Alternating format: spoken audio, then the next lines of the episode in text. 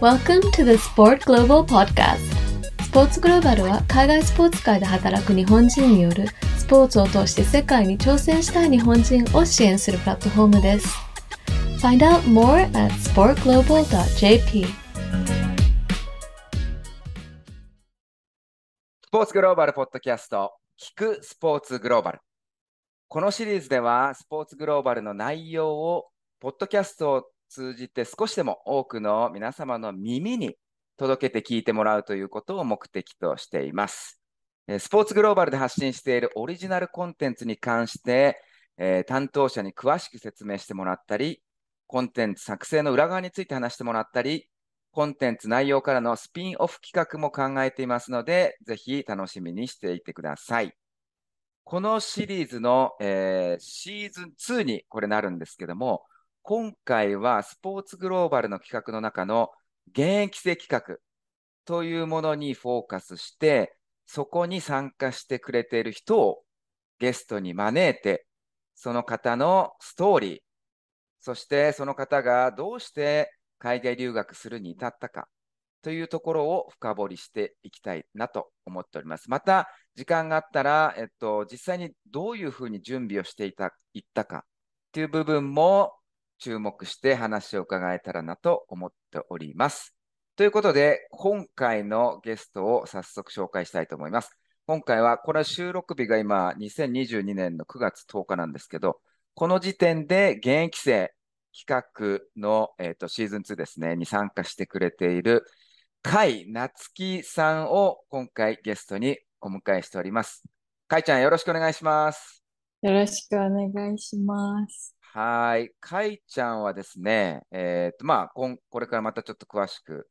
聞いていきたいなとは思ってるんですけど、まあ、簡単に僕の方から、えー、紹介させていただきたいと思います。甲斐ちゃんはですね、えー、昨年さんがつに、えー、順天堂大学を卒業して、にせんにじゅういちねん、昨年ですね、じゅうがつからバレンシア、スペインにあるバレンシアに渡って、ヨーロピアンスポーツビジネススクール、これ イーエスビーエス っていうんですけど、の中にあるマスター・イン・インターナショナル・スポーツ・マネジメントというところに、えー、入学しました。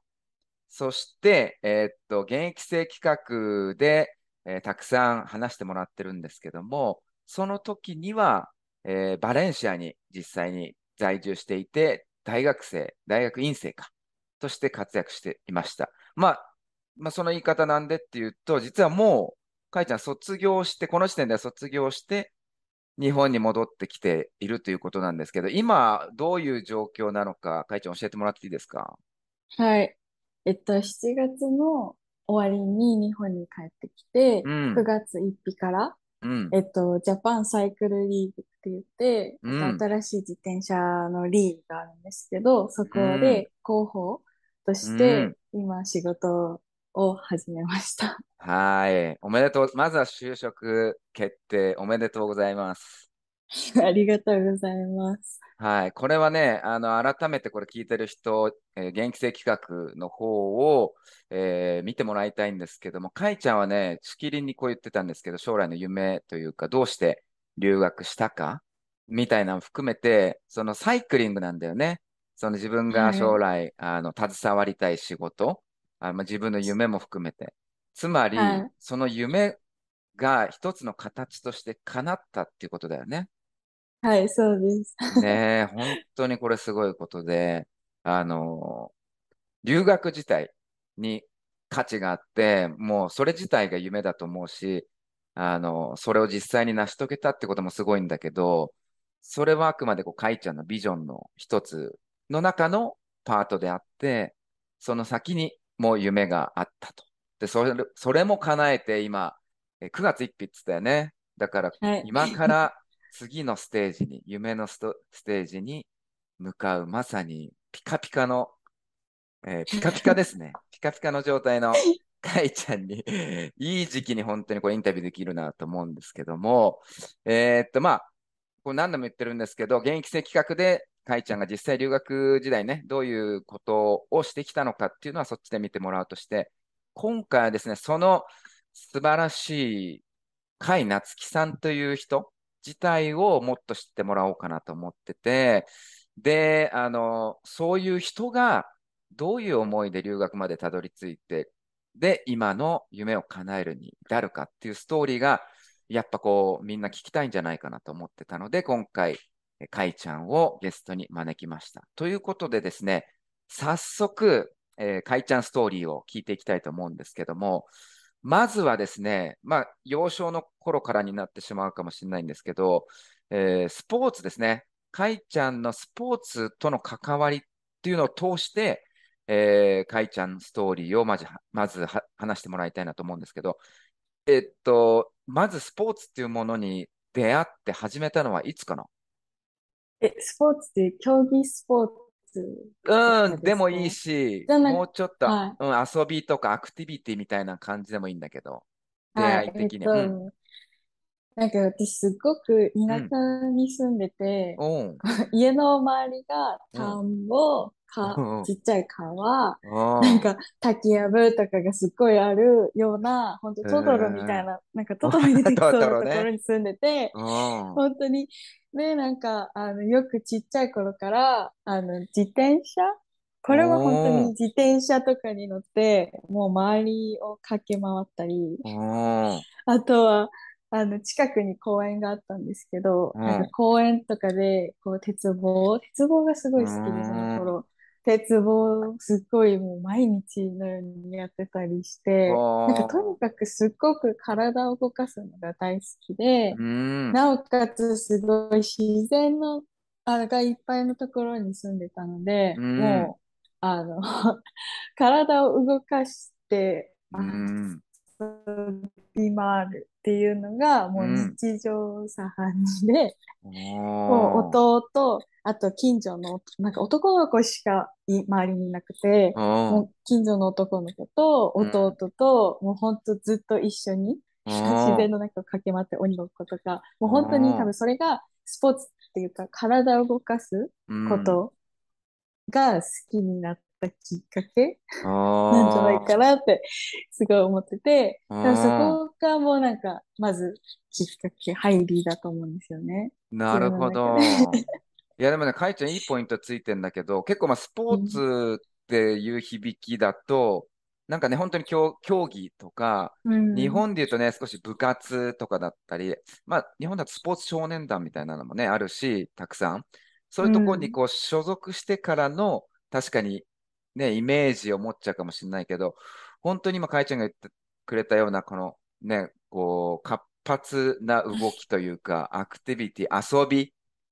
自体だよね、うん、普段のこう、えー、英語で言うと結構フィジカルアクティビティって言うんだけど、こう体をどう動かしていくかっていうもの自体が実はスポーツの根源ではあるので、うん、もうその時点、さっき言ったこうあそ鉄棒やったり自転車乗り回したりみたいなのが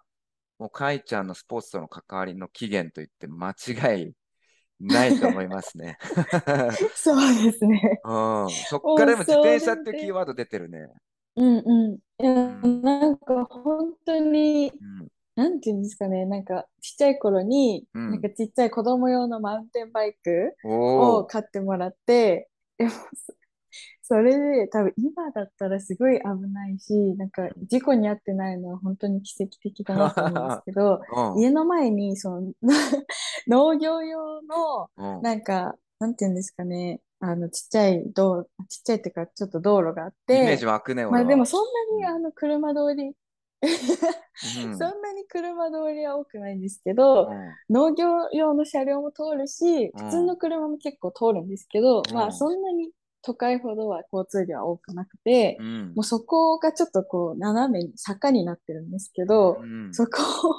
その下から上までその近所の友達とか弟と含めてみんなで競争するみたいなで帰ってくるっていうすごいタフなリレータフなリレーをしててみんなで子供にしたら結構タフな距離だし長いんですけど、うん、帰ってくるときのそのスピード感がたまらなく楽しくてそれにハマってもうずっとみんなでそれを繰り返して遊ぶっていうのがすごい好きで、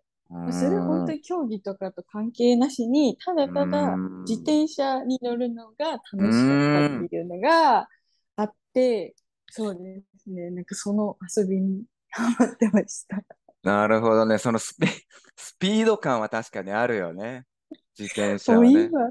今、今考えたらすごい危ないし、うん、よく事故に遭わなかったなって思うんですけど、あの頃はちょっと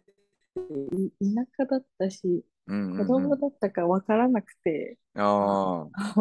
あの遊びにすっごい、はい、ハマってました。あ、そう、これでも言ったらかいちゃんまださにじゅう代前半だけど、まあ、ジェネレーションとしては僕とほんとふたつぐらい違うんだけど、うちらの僕らのジェネレーションって結構そういうのがもうちょっと普通な時代だったし、まあ、僕も育ったのが田舎だったからっていうのもあるけど、だすごくイメージ湧くし、同じようなことやってたんだけど、もしかしたら同じ、かいちゃんの同じジェネレーションの世代の、もしかしたら都会でね、育った子は、ちょ、少し、なんかそういうのあは出会ってないかもしれないし、そうですね。うんうん、イメージ湧かないかもしれないけど、まさに、こう、でもそれに夢中になるっていうね。体動かして、まあ、自転車のスピー、スピード感って最高の表現だと思うけど、そういうのに夢中になるっていう子供自体は最高の瞬間やね、うん、毎日楽しいよね。毎日楽しかったです。朝もうくじ、夏休みとかラジオ体操行って、はいはい、ラジオ体操に行って、うん、帰ってきてご飯食べて、もう朝そこから遊び始めて、うん、なんかあの田舎、ここも結構都会でもなると思うんですけど、うん、なんかごじの鐘とかろくじの鐘あるじゃないですか。お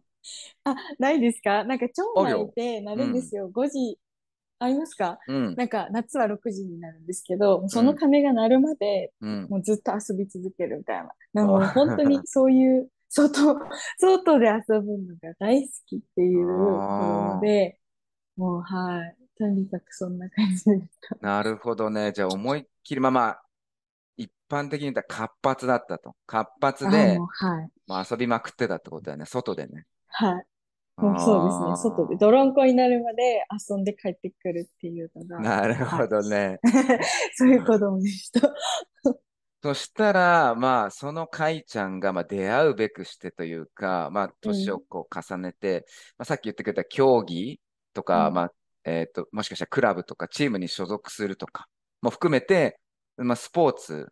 えー、オーガナイズされてるスポーツに今度何かしらの形で入ってったってことでいいかな？はい。そうですね。じゃあそれは一番最初はいつか教えてください。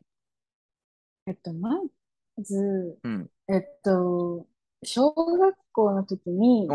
水泳を習っていて、はいはい。で、水泳の、その、あの、なんか、クラブチーム、クラブチームっていうか、水泳の習い事で、うん、あの、会社、あの、スイミングスクールが主催してる、うん、あの、スイミング大会みたいなのに出たんですよ、最初は。うん、で、それで、なんかその、あの、一緒に走る、走るっていうか、泳ぐ子たちの中で、うん、こう、一番とかになったら、その、うん組ごとに結構メダルとかがもらえるちっちゃな大会だったんですけど、うんうんうん、なんかそういうのになんかひょってちょっと 出, た出てみたいなって思って出始めたら、うん、普通になんかいちばんとかにばんとかさんばんとかでなんかもうメダルとりあえずさん種目ぐらい出たんですけど、うん、さん初めて出た水泳の大会でさん種目、うんうん、メダルもらえて、なんかそこで結構、あ、なんか戦う、競うって楽しいなっていうのに、はいはい、すごい目覚めて、そもそも小さい頃からすごく負けず嫌いだったのがあったり、うん、なんかそこからこう人と競うっていい、なんか楽しいなって思い始めて、なるほど。それが競技とかこうなんだろう大会とかに出てみたいみたいな、うん、こう気持ちにつながったのは本当にそういうことからなのかなっていうのはあって、うん、でまずそれはそのずっと習ってた水泳での話なんですけど、水泳ね、はい、うん、でなんか学校とかの、その、なんか、うん、あの、リレー選手運動会でリレー選手を選ぶんですけど、毎年、うん、学年の、あの、なんていうんですかね、選抜者じゃないけど、うんうん、なんかその選抜で何人かだけ選ばれる、なんか対抗リレー選手っていうのがあったんですけど、うん、なんかそれにも毎年選ばれてて、おー、すごい。なんかそれで、あ、自分走るの好きなんだな、走るのは得意なんだなっていうのが、うん、こう自分でこうちょっとずつ分かってきて、うん、で、あの、もうリレーとか、うん、こう体育とかで走るっていうことが、うん、そもそもなんかもうすごい好きになってきて、うんうん、で、得意だから、うん、じゃあ陸上部大学、あ、大学じゃない、中、中学校になったら、うん、陸上部に入りたいっていう思いが、うん、その小学校高学年ぐらいから出てきて、うん、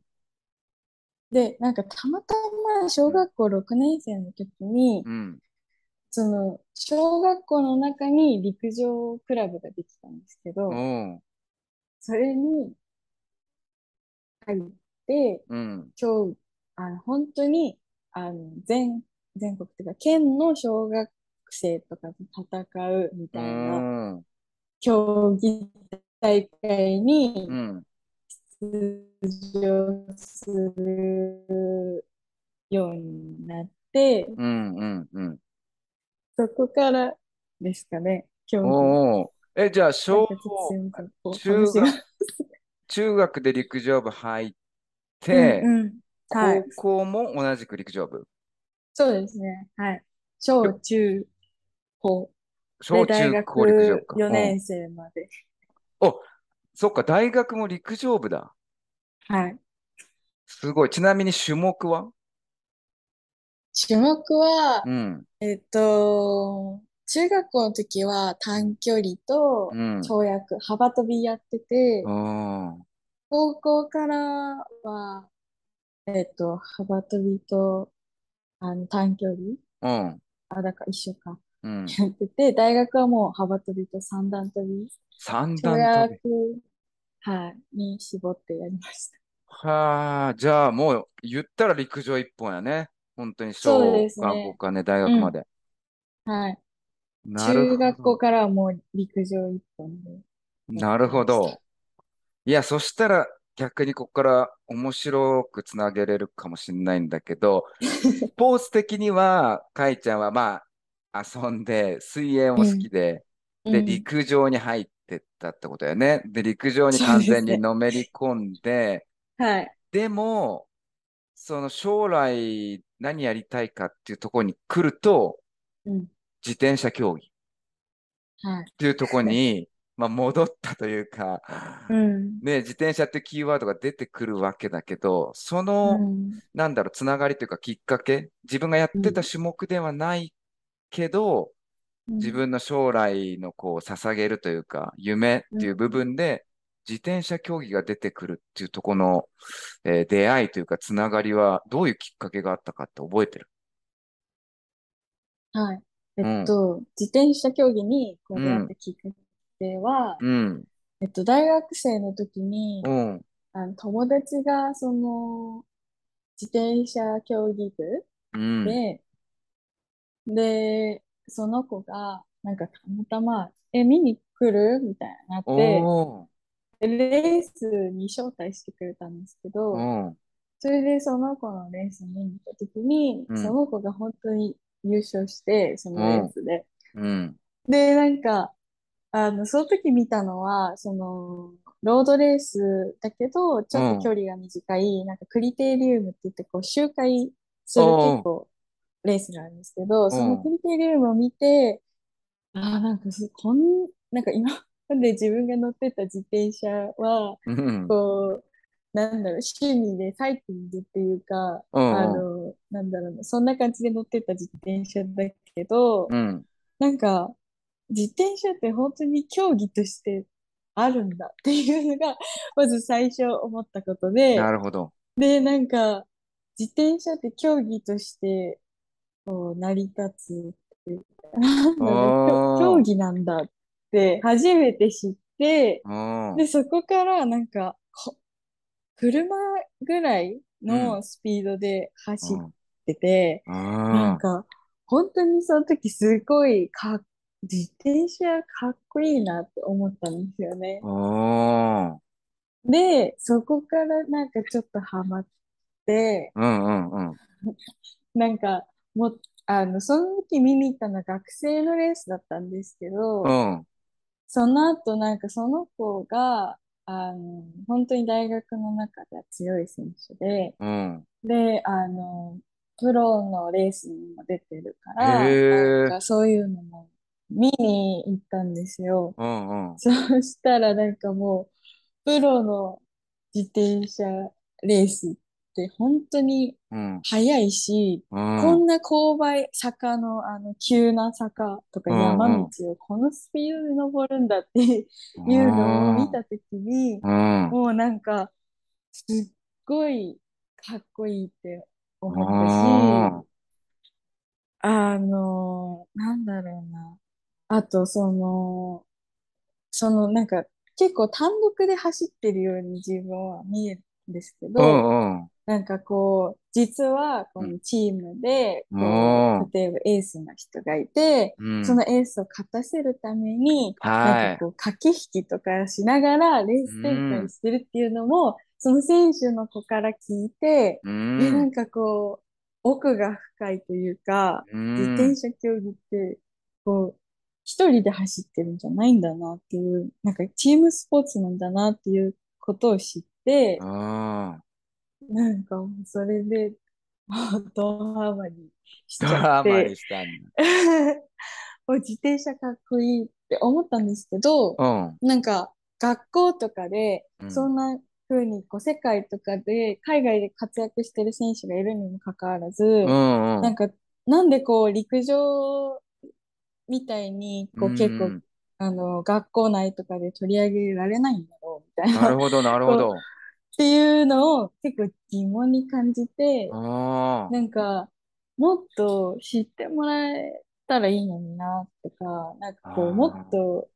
こう普及じゃないけど、うん、なんかしていけるんじゃないかなってすっごい思って、うんうん、でもそこからもう、はい、なんか自転車に興味が、うん、完全にいっちゃって、あ私も自転車を普及する仕事がしたい、もっと知ってもらえたり、なんかこう選手とかをこう裏で運営とかで支えるような仕事をしてみたいってすごい強く思います。うわー、なるほど。すごい出会いだよね。なんか分かりやすくちょっと言わせてもらっちゃうと、自分は競技者ではなかったよね、かいちゃんもその、はい、ね、自転車のただ友人との、うんうん、えーと、きっかけでそのサイクリングに出会ったけど、そういう見方をしたわけだよね。なんで自転車あんなにすごい人たちとか、そのサイクリングって競技自体があんま注目されてないんだろう。じゃあ、うん、かいちゃんになんかできることあるんじゃないかっていうところで、まあ今結構ほらスポーツマネジメントとかスポーツビジネスっていう言葉がね、いっぱい取り上げられて流行ってきてるんだけども、そこに行ったってことよね。その、はい、ね、サイクリングとかスポーツって結構競技者、その一番近い、えー、コーチだったり、そういうテクニカルな人っていうところに、うん、まあもちろん素晴らしい人たちいっぱいいるけど、そこに行き、行きがちだけど、そういう支える人たちだよね。支えるっていう仕事の方に、はい、かいちゃん目がいったんだよね、うん、そこで。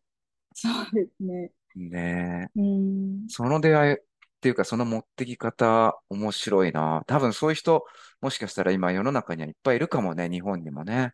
そうですね。なんかこう、うん、ファン、ファンじゃないけど、うん、こう観客から、うんうん、こうそのスポーツに入っていって、うん、そういうそのスポーツに関わる仕事がしたいっていう人は多分今増えてきてるんじゃないかなっていうふうには感じますね。ね、今はもう、まあ、終わっちゃったけど、そのドラマも最近やってて、オールドルーキーっていうので ティービーエス でやった、うんうんうんうん、だけど、そういうのもでももしかしたらたくさんの人が目にして、あ、その支える人みたいな、うん、スポーツを支える人っていうのにもしかしたらより目がいってる時期だから、もうこのカイちゃんの話とかすごい興味を持つ人たくさんいるんじゃないかなと思うけど、えー、っともう一個ちょっとこの最初で聞きたいんだけど、いよいよじゃあ、えー、サイクリングちょっと支える仕事をしたいなっていうところにこう目が向き出して、そこから、うん、えー、そこにかける海外だね、うん、なぜ、えー、海外留学、えーまあ、海外に行って、もしかしたら将来的には海外もにも関わる仕事っていうにもなると思うんだけど、今までの流れからなぜかける海外っていうところにつながっていくのか、その話をちょっと聞かせてもらえますか。はい、うん、えっとなんか高校の時から結構グローバルで、うん、あの高校の時に交換留学生があのクラスに来たり、あとそのこう学校の講演でこういろいろあのそういうグローバルな話学校の、 あのモットーみたいなのにグローバルグローバーあすいません忘れちゃいましたえっとえ、まあ、グローバルな人材を育てるっていうのがあって、おうおうおうでなんかもう多分そういうあのモットーがあったから、結構そのグローバルシティズンって言ってこう、うん、世界で活躍する人材を育てるっていうのがあって、うん、こうそういう感じの講話とかが結構あったんですよ、高校ぐらいの時から。へー、高校であったんだ。はい、もう中学からかな、まあ、中高で、はい、うん、なのでなんかもうそういうので結構この海外っていうのはその頭の片隅にはずっとあって、なるほど。ですごく興味があったから、うん、あの留学すごいしたかったんですけど、うん、その時から、うん、でもやっぱりその部活すごくあの力入れてやってたので、なんかその部活を置いてまで海外に行くっていうのができず、うん、でもその時は本当に部活一本だったので、なんかでもいつか海外に行きたいっていう気持ちはもう中学高校ぐらいの時からずっとあって、うん、大学に入ったら行こうって考えてたんですけど。なるほど。で大学にねん生の時に、うん、本当にその監督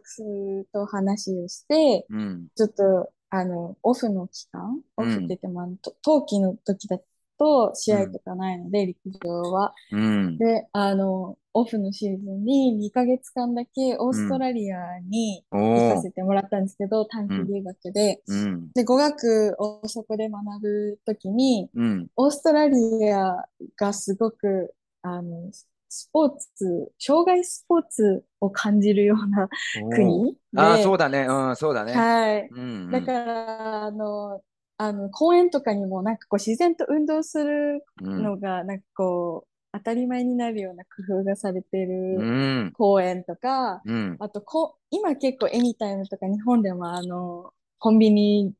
並みにこう、うんうん、トレーニング施設ってあると思うんですけど、その時は、うん、その本当にオーストラリアに行った時はコンビニぐらい、うん、あのトレーニングあの施設がたくさんあって、うん、でもうなんかそれを見た時に、うん、あなんか日本とちょっとスポーツに対するアプローチの仕方って違うのかなっていうのをすごく感じて。なるほど。その日常の中にスポーツが溶け込んでるっていうのを目の当たりにして、うん、あなんか海外のそういうスポーツに対する取り組みとかを勉強するしてみたいなとか思ったり、うん、なんか海外のスポーツの関わり方ってどんななんだろうっていうのを、うん、すごく疑問に思うようになって、うん、でそのにかげつ の, あの短期留学を終えてから、うん、あなんかやっぱりもう一回海外でしっかり、うん、なんかそこ住ん長い間住んで、うん、自分の目でそのあのスポーツ、海外のスポーツの取り組み、うん、海外でのスポーツに対するあり方っていうのをなんかこう感じてみたいなってすごい強く思ったのがきっかけで、うんうん、あの大学海外の大学院に行こうって思うようになりました。なるほど、そういうふうにつながったんだ。はい。いやー面白いな。しかもオーストラリアでの短期留学っていうのが、うん、またカイちゃんにとってブレイクスルーというか、自分の中ですごく価値観を変える経験になったってことだね。そうですね、本当に大きく変わったなって思います。ああ、なるほど。じゃあちょっと一回ここで締めさせてもらって、次のは、えー次の回では、えーまさにそこから少しこうスペインだよね、バレンシアへの留学に向かっていくところを少し深掘りしつつ、またちょっとカイちゃんの、うんえー、ストーリーが分かったところで、カイちゃんの性格だねとかについても少し聞きたいと思いますので、えー、視聴者の人は楽しみにしていてくださいということで、一回ここ切らせていただきます。カイちゃん、ありがとうございました。ありがとうございました。